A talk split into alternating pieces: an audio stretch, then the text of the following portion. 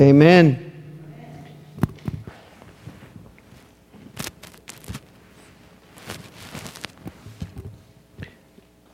Our scripture reading for this morning comes from the Gospel of Luke, chapter 2, verses 41 through 52. I'll be reading from the New Revised Standard Version, Luke chapter 2, 41 through 52. Now, every year his parents went to Jerusalem for the festival of the Passover. And when he was 12 years old, they went up as usual for the festival. When the festival was ended, and they started to return. The boy Jesus stayed behind in Jerusalem, but his parents did not know it. Assuming that he was in the group of travelers, they went a day's journey. Then they started to look for him among their relatives and friends. When they did not find him, they returned to Jerusalem to search for him. After three days, they found him in the temple, sitting among the teachers listening to them and asking them questions. And all who heard him were amazed at his understanding and his answers. When his parents saw him there, they were astonished. And his mother said to him, Child, why have you treated us like this? Look, your father and I have been searching for you in great anxiety. He said to them, Why were you searching for me? Did you not know that I must be in my father's house? But they did not understand what he said to them. Then he went down with them and came to Nazareth and was obedient to them. His mother treasured all these things in her heart. And Jesus increased in wisdom and in years and in divine and human favor. The word of God for us this morning. Let's pray. Heavenly Father, I just thank you for this day. I thank you for Christmas, for being able to celebrate the birth of your Son. I thank you, O Lord, for all the Christmas songs that bring us joy and remind us of this great season of joy. We ask, O Lord, now that you will speak to us through this word as it is proclaimed. Speak to our need of you this morning. We pray that in the name of Jesus Christ. Amen. We all have our family traditions, don't we? different things that we do every year with family that everybody kind of counts on. I mean, you know for a fact that there's a week in in July, is it, that the whole Perkle clan is gone? We all have our family traditions in our family because my dad and I are both preachers. We could never get together for Christmas because Christmas is work time for us. And so we'd always get together in Thanksgiving, and it was it was something that was an unwritten rule that you had to come home for Thanksgiving. You know, you had to be there because everybody came together. It was one of those things that me and my sisters kind of agreed on after we all moved away that Thanksgiving would come and we would find a way to come together. For some families, family traditions are vacations, gatherings around the table, their activities like sports, or other things that they do together. It's basically something that brings everybody together at a particular place at a particular time for a particular purpose. Well, today in our scripture, we hear about one of Jesus' family's family traditions. Basically, the scripture tells us that it was their tradition every time the Passover season came to come to Jerusalem for that week of Passover we're told that this was for them a, a, a pilgrimage that they did every year. That Jesus knew that come Passover, he would get to see distant relatives. He would get to see old friends. He would get to share with them in that holy city as they participated in Seder meals and other things that reminded them of what the Passover was all about. For those that don't remember, the Passover was a celebration among the Jewish people of the fact that God had delivered them from Egypt, from slavery, that He had come to rescue them through Moses and through the plagues that were brought upon the land of Egypt, and that they were freed from the last plague, the plague that killed the firstborns, through the killing of a lamb and the putting of that blood of that lamb on their doors. And so Passover was a big deal for those of Jewish heritage The family of Jesus was not the only family that did this. Many, many families would take a pilgrimage to travel to the holy city. They would come and stay the whole week and make an event out of the whole thing. And when you do that year after year after year, you develop a lot of relationships. Anybody ever have a timeshare? My parents bought a timeshare years ago before they went bad uh, before they were really horrible. And basically, we went the same week to the same place for over 25 years of my, of my life. So, for all those years, we knew that this particular week of the year, we were going to be in the same place. And what happened was that there were other people that had the same timeshare that we did and the same week. And the result was that we basically grew up with relationships and friends that became like family because we saw them every year. Every year, they were the same people at the pool. They were the same people at the, at the resort. They were the same people at the putt putt. They were the same people that were there. And so we grew in relationships. And so I can only imagine that as Jesus did this year after year, he must have developed a lot of relationships as he came to the holy city. He not only had his extended family that he got to see every year at this time, but he also developed friendships with other people that were living there or coming there for that pilgrimage. And so it was a very family friendly atmosphere when he came because they all kind of knew each other and had gotten comfortable with each other. The other thing is that back then people didn't travel by themselves, they always traveled in larger groups because there was safety in numbers. Travel back then was difficult. It was on foot or by donkey or by animal, and it took a long time to get somewhere.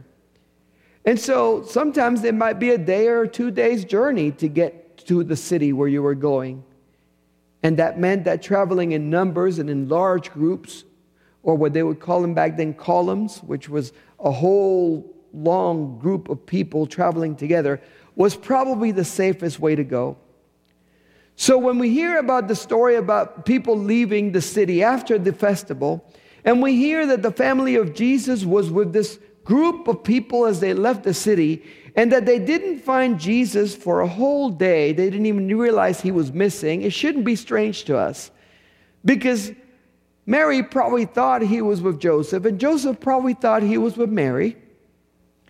And they probably thought, no, he's with his cousins up a little bit further in the group, or he's with his new friends that he made you know, a few years back, and they've all grown together and they all hang out together because the teens always like to hang out together. They don't want to be with the older folks. And so it was easy to understand how they could have missed him.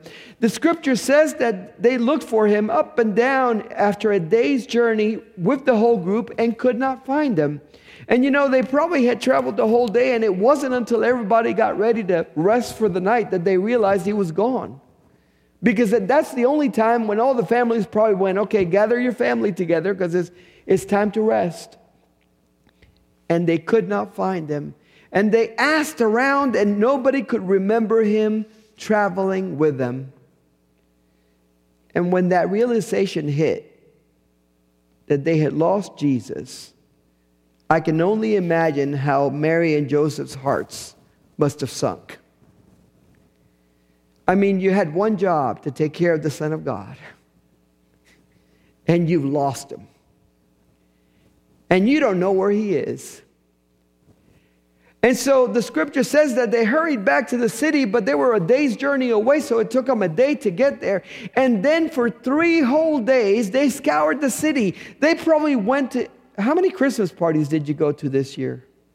Not too many, right? Because of COVID. But on a regular year, you got a bunch of gatherings you go to. Can you imagine all of the households and all the people that Mary and Joseph shared with during that week of Passover? And they're going back to every single house, every single place they visited, and asking people, Have you seen Jesus?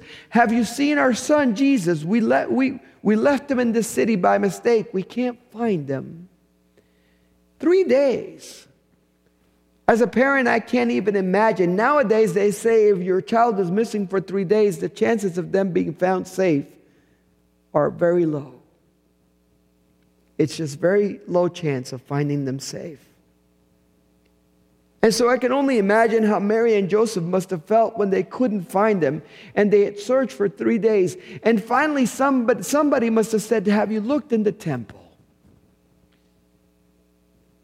And it had, for some reason, it hadn't occurred to them to look there. They had looked everywhere else. They had been all over the city. They had been in every household. They had been at every market, but they had not gone to the one place that should have been the duh, right? The temple. The scripture says they went there, and when they found Jesus at the temple, they heard him asking questions of the teachers of the law, talking to them about faith and religion, and discussing things that were way, way, way above a 12 year old's comprehension.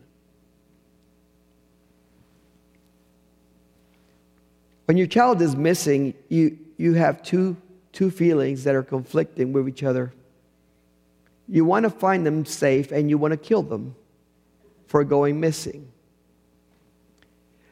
And I am sure that at that moment, Mary had both conflicting feelings.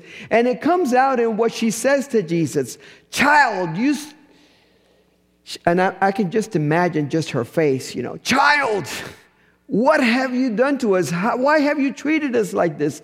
Look, we've been searching for you with great anxiety all over this city. And you know, they just they couldn't whoop him in front of everybody at the temple. It just wouldn't have been right. But I'm sure that that was going through their mind. How could you do this to us and go missing for so long? And Jesus responded, You were searching for me like I was never lost. I knew exactly where I was. I was never lost. You were searching for me? Did you not know that I must be in my father's house? It almost sounded like he was saying, Mom and Dad, you should know me better. If I had to pick one place to stay at, it would be in my father's house, it would be in God's house. Because this is what I've come for. This is what I'm about. This is what has been told to you that I'm going to be doing in my life. But you know, the scripture tells us that because Jesus was to follow and, and, respect his parents, from then on, he obeyed them until the time in which he left his household to begin his full ministry. That he followed them and he did as they said. They should have known that the logical place to find them was the temple but clearly it had not occurred to them. I would have loved to hear the conversation between Jesus and those teachers. Because you have to remember that Passover has just happened. They have just talked about the Exodus and everything the people of Israel had gone through to be delivered from slavery. They had just talked about the deeds of power that were done through Moses and all of the plagues. They had talked about the parting of the sea so that the people could leave Egypt. And in all of that, I am certain that Jesus was asking questions about the meaning and the symbolism behind all of these things, almost foreshadowing what was to come because you see, all of these years of coming to the holy city for Passover had been preparing Jesus to become the Passover lamb. They had been preparing him for the day in which he would come into the holy city with his own disciples to give his own life as the Passover lamb that takes out the sin of the world. And he must have been discussing with them some of these things. And I can only imagine their amazement at the wisdom that he showed in his questions and answers.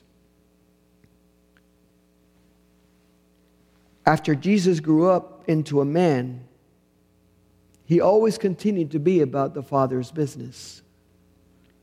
And he didn't abandon family traditions. Do you remember what he did every time he went into a city on a Sabbath day? He went to the synagogue every single time. He went there because that was his family tradition and that was his father's house. That was the place in which he was able to talk about faith with people of faith and hopefully help them to understand the scriptures, many of which were written about him. Jesus took the time to go to the synagogue, to visit the temple, to do the things that were part of his family traditions because he wanted to follow in these things and show people how to live in faith. Well, the scripture tells us that Mary treasured all of these things that kept happening in Jesus' life and his heart. And this is the only, the only story that we have about Jesus as a teen, and it's him getting lost at the temple. If that's the worst you can do to get in trouble, you've done pretty good. Because teens get in more trouble than that all the time, right? But this tells us a lot about what Jesus was like as a teen. Even at that early age, he understood what he had come for and what he was about. Even at that early age, he understood that he was going to be doing something great. And Jesus continued to increase in wisdom and in years and in divine favor indicating to us that he continued to prepare for the last time that he would come to the holy city as the Passover lamb. Let me ask you a question. If you went missing, where would people look for you? Local Starbucks? Grocery store? A relative's house? A friend's house? Work? Where would they look for you? Would it ever dawn on them to look for you in Skyland and at church? Would they think, you know, they might be at church because they know that you are a believer in Jesus Christ and spend time here learning and growing in your faith? If they ask, what is your favorite song, would a Christian song come up in the conversation? If they asked what your favorite scripture was, would you be able to tell them right off the top of your head? I ask those questions because I think the scripture today brings up the question for us what are we into? What is it that we are interested in and that we spend our time on? What is it that we ask questions about and try to know more of? What do we invest our energy on? And does it have any eternal consequence? You see, Jesus showed us that we need to focus on the things of the Father. If he could do it at 12 years old when there was so many other things he could have been doing, certainly we can do it today in our lives. I believe Jesus would want us to be in his Father's house as much as possible. I think he would want us to be about the Father's business, and I believe he would want everybody to be able to tell that we were about his Father's business. For my birthday this year, my daughters got me three t shirts. Every single one of them had the word pastor in it. One of them said, Pastor, fueled by coffee and the Holy Spirit. Another one said, Pastor, I work all the time, or something like that and then a third one.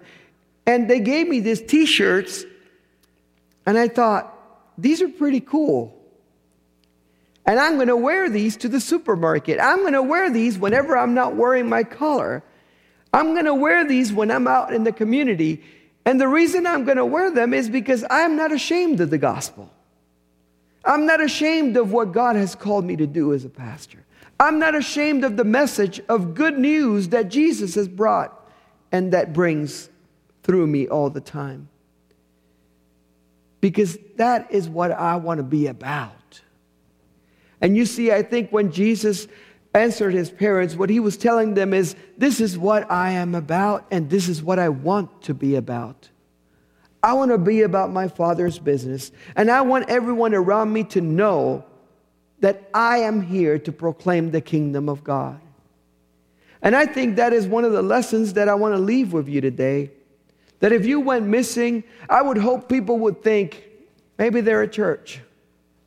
Maybe they're doing some mission work. Maybe they're over there volunteering. Maybe they're over there helping somebody in need. Because that would mean that people know about your testimony. They know about your desire to serve God, and they know that you want to be about your Father's business. I pray that if I ever go missing, they look at church. Let's pray. Heavenly Father, I thank you. I thank you, Lord, because you always remind us that we need to keep the most important things the most important things. And your things are the most important things in our lives. That we need to be about your kingdom, that we need to be about your Son, Jesus Christ, that we need to be about sharing with others the good news of the gospel. We ask, O oh Lord, that wherever we go and wherever we are, we continue to represent Jesus and share him with others. We pray that in the name of Jesus Christ. Amen.